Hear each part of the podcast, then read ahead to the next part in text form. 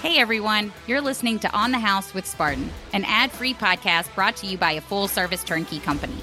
I'm your host, Lindsay Davis, CEO and co founder of Spartan Invest. On this show, we talk about all things real estate, from market patterns, industry insight, construction, property management, and other investment avenues. We hope you'll join as we dive into today's episode of On the House with Spartan. Thanks for joining us for another episode of On the House with Spartan Invest. So, today we're going to be talking about real estate contracts and just kind of more the legal side of real estate investors. So, to be a savvy investor, you need to know really how to protect yourself from the overall risks in general. Uh, fraud and scams, as you know, are everywhere. We see it on the tenant side, especially. So we want to prepare you guys for the legalities of owning single family homes today. Now, I did find this fact and I was astonished to learn that the FBI's Internet Crime Complaint Center reported that victims lost nearly $400 million due to real estate fraud. I wow as investors with uh, multiple properties, you're even more susceptible to losing money this way. So, today, that's our focus. We're going to dive into real estate laws and contracts that can help you protect your investment throughout this journey. Uh, this I'm going to get into the nitty gritty, so try to bear with me a little bit. Some legal considerations before buying a real estate investment. And one thing to make sure you take into consideration is land use laws and zoning regulations.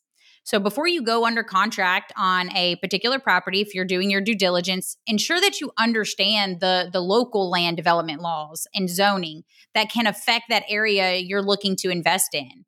Land use policies, they are comprehensive and they guide the future development pathway of a land within a city or a county. So Meanwhile, zoning regulations can be more granular and define the allowable use of property within a specific geographic region by kind of categorizing the lands into zones that fulfill a distinct purpose. So these municipal based laws, I mean, they could restrict a property uh, to a single family residential purpose prohibiting construction. You could buy a piece of land and not be able to build a multifamily unit on it. Or some areas are zoned strictly commercial or industrial use. And so you may not even be allowed to build a residential development altogether if you had intended that and did not necessarily check the zoning regulations. Now, short term rentals have come under increasing pressure from cities uh, across the country, like Honolulu, for example, where any rental stay under 90 days is completely banned.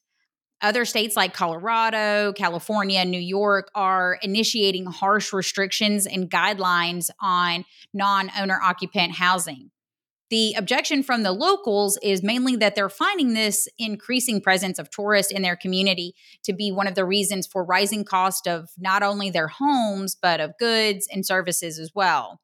There's also a lack of concern from tourists about the community and environment as well. For instance, you could have a home full of eight or more adults partying in Miami Beach that's zoned completely residential. So obviously, some of the neighbors might take issue with that. Some of the harshest short term regulations are found in Miami, New Orleans, and Chicago, Illinois to help investors with this, Airbnb just rolled out a program called Airbnb City Portal that allows owners and hosts to stay in the know on regulations and those community guidelines. So, deed restrictions, uh, also known as covenants, conditions, and restrictions, are legally binding limitations. Commonly, they're drafted by and enforced by builders, developers, and homeowners uh, managed by homeowners associations. Now, these provisions are attached to the property's title and can dictate how you may use, renovate, or even lease your property. This is another due diligence piece. Uh, for example, so some covenants and restrictions uh, they restrict homeowners from changing the style of their rooftops, siding, while others can prohibit landlords from listing their properties as short term rentals. And there are even some that prohibit long term rentals as well. In any case, it's advisable to conduct a title search to uncover any kind of restrictions, liens, or easements on a property before finalizing your purchase. Just a small piece of advice you can have title insurance that does not necessarily disclose or alert you to these restrictions because you've got clear title and a title policy doesn't necessarily mean that you are well aware of these restrictions. So please make sure that you read over this, or if you're working with an agent or a turnkey company, uh, ensure that they are in the know about any kind of restrictions that the property may have against the property title. Now, the deed, uh, you guys know, I mean, a property deed confirms the property's legal transfer and ownership from the seller to the buyer.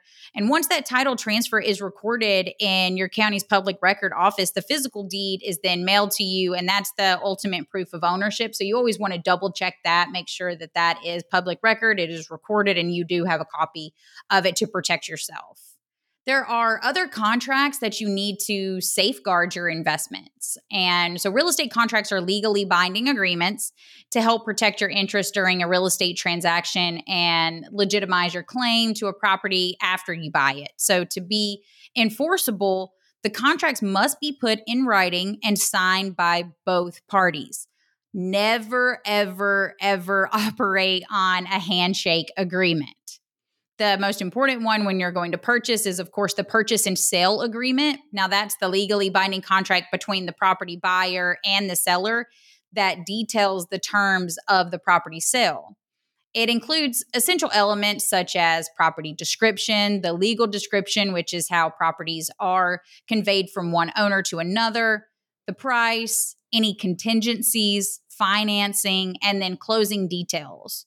So, without this agreement, your risk you i mean you could possibly risk losing entitlements and protections as a buyer if you do not have the purchase and sale agreement locked up.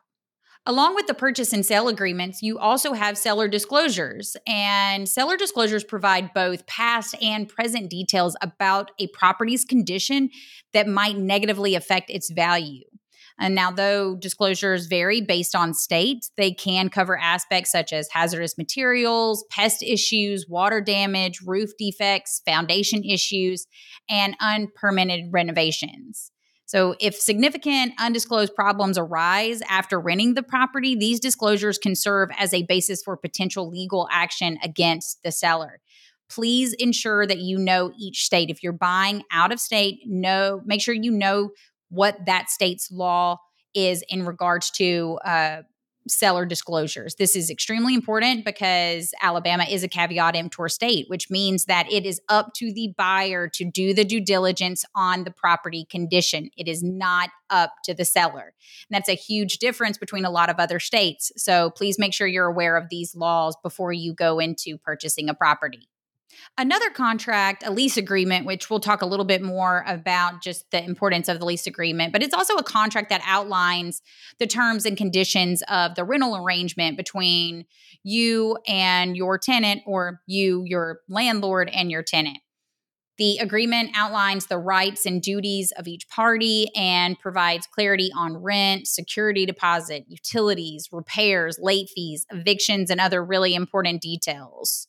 So, a well drafted lease agreement not only helps prevent disputes, but also ensures a very smooth landlord tenant relationship. I'll talk a little bit more about that. But kind of segueing into the contracts that are going to help you, there are other laws like your landlord tenant laws that you need to be aware of before you purchase a property. Since investors intend to use single family homes as rental properties, the landlord tenant laws are especially relevant. These laws govern the rights and responsibility of landlords and tenants and create rules and restrictions regarding their security deposits, rent payments, eviction procedures, and the lease agreement itself. So, beyond serving as a defense against potential lawsuits, a strong working knowledge of landlord tenant laws can really help foster a profitable and beneficial relationship between you and your tenants. Now, the lawdepot.com recently came out and listed their top landlord friendly states. And yep, you guessed it, Alabama came in first place, was number one. It's followed by Arizona, Colorado, Florida, Georgia, and Texas. You want to be sure you're familiar with the landlord tenant laws because this makes a huge difference when it comes to your overall investment's performance.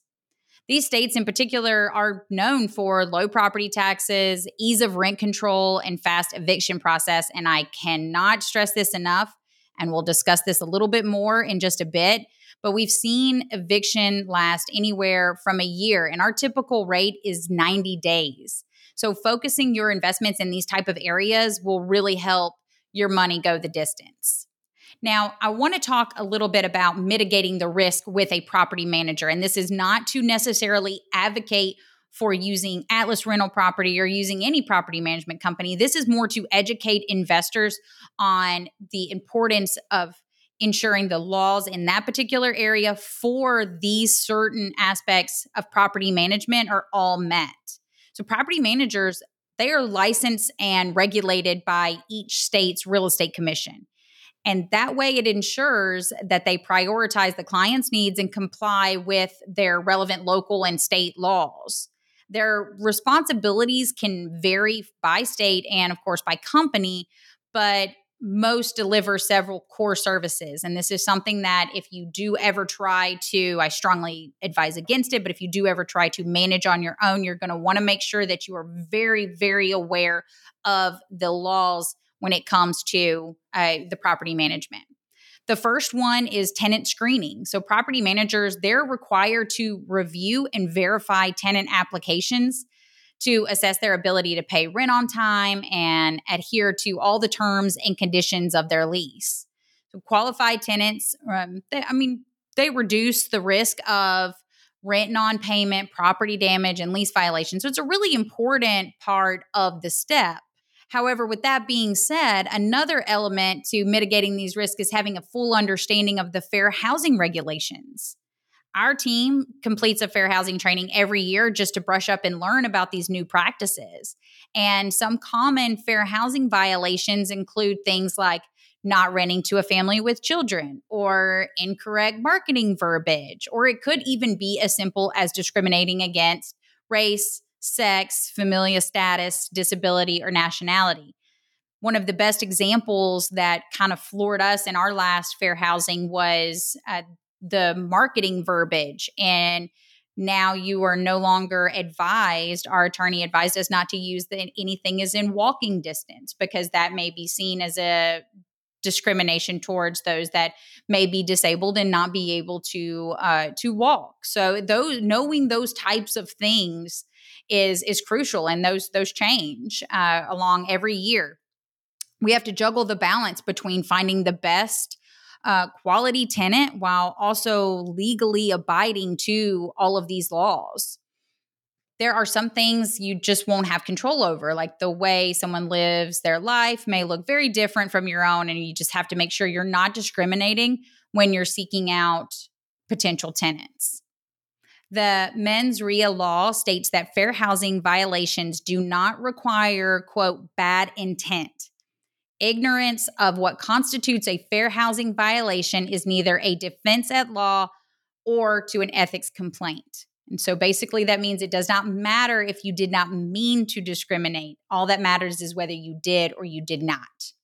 So now that we've covered the importance of tenant screening and what laws to make sure that you are aware of, let's go into the lease management side. And property managers, I mean, they ensure lease agreements are in place, properly executed, and comply with the local state laws. They can handle lease renewals, violations, and they can really protect investors from potential legal issues. When it comes to lease compliance, it's crucial to make sure your verbiage is as precise as possible just in case it's needed during potential litigation. For instance, we charge an administration fee to our tenants for delivering their eviction notices. So let's say your tenant doesn't pay by the 6th. Well, we have to pay a server to go out there and serve the tenant their eviction notices. Well, because our lease states that we charge an administrative fee for that, we can now charge the tenant back that admin that service fee. However, if that administrative fee clause was not in our lease, we would not be able to charge that back to the tenant and it would have the potential of being thrown out by a judge once we get to the eviction process. So these changes, uh, always going through our attorneys, we are always uh, trying to ensure that our contracts are as strong as we can get them. In regards to the laws for repairs and maintenance, you know, property managers, they are charged with overseeing the property's upkeep and repairs. And one thing to keep in mind here is that if you do not keep the home in reasonably good condition, a tenant can evict themselves, also known as a constructive eviction, and you are responsible. Now, to clarify, in Alabama and with Atlas rental property, a tenant can go into eviction if they withhold rent for maintenance purposes. They have to follow protocol in which they provide a 14 day notice of the issue and they have to vacate the home and turn in their keys. They cannot withhold rent unless they have vacated. They will just simply go into eviction. However, landlords must be accountable for maintenance repairs no matter what. So if maintenance is not performed in a timely timely manner or a tenant is without a bathroom to use, they would be able to sue the property owner. Any safety concern that is not addressed could result in a large legal repercussion. And so, so it's crucial to know what your obligations are according to your property management agreement. And if you are trying to do this on your own, I cannot stress the importance enough of making sure that you are very well aware of what a tenant can and cannot do and what you are responsible for. And property managers are also responsible for handling the eviction process in a case a tenant violates rental policies or otherwise fails to comply with the terms of their lease. So they're required to follow very specific eviction laws and procedures outlined by state and local authorities so that this process is carried out legally and fairly. And again, if you are doing this on your own, please ensure that you know the law surrounding the eviction process. I cannot stress the importance of this enough. This is the biggest hassle for any invest- investor, no matter where you live. Uh, we talk about how Alabama is so landlord friendly. But that doesn't mean that eviction is ever easy. We still have to follow guidelines and practice a regimented system so that nothing is unaccounted for. A judge could throw out an eviction case for a number of reasons, but especially if the tenant's ledger is off by even the smallest amount. So, in this particular situation, every detail matters. If the casework has dates that do not match or the tenant was not served correctly, the case is at risk of being in favor of the tenant.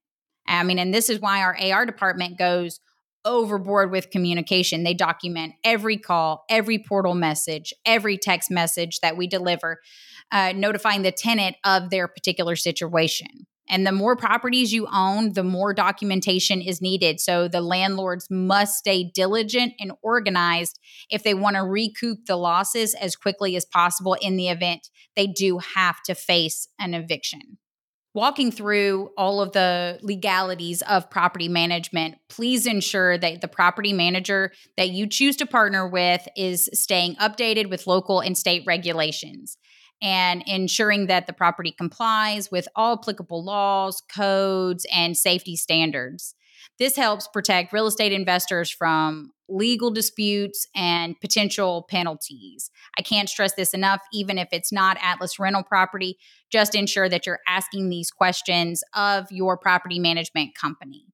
Like we've said in previous episodes, one of our passions is just making sure that the information is out there and we're providing good and relevant content for investor clients, whether you choose to use Spartan Invest or not, or Atlas Rental Property to manage your uh, properties in in our particular market. So if you have any questions about a property, let's say you are trying to manage, you want to know a couple of things on how to go about it, please feel free to email us at hello at spartaninvest.com or if you want to learn more about Atlas Rental Property, our property management guide is available for download at SpartanInvest.com. That's another episode of On the House with Spartan Invest. Thanks for tuning in. Thank you guys for listening today. If you enjoyed this episode, be sure to rate, review, and subscribe. If you want to learn more, check us out online at SpartanInvest.com. Until next time, this is On the House with Spartan.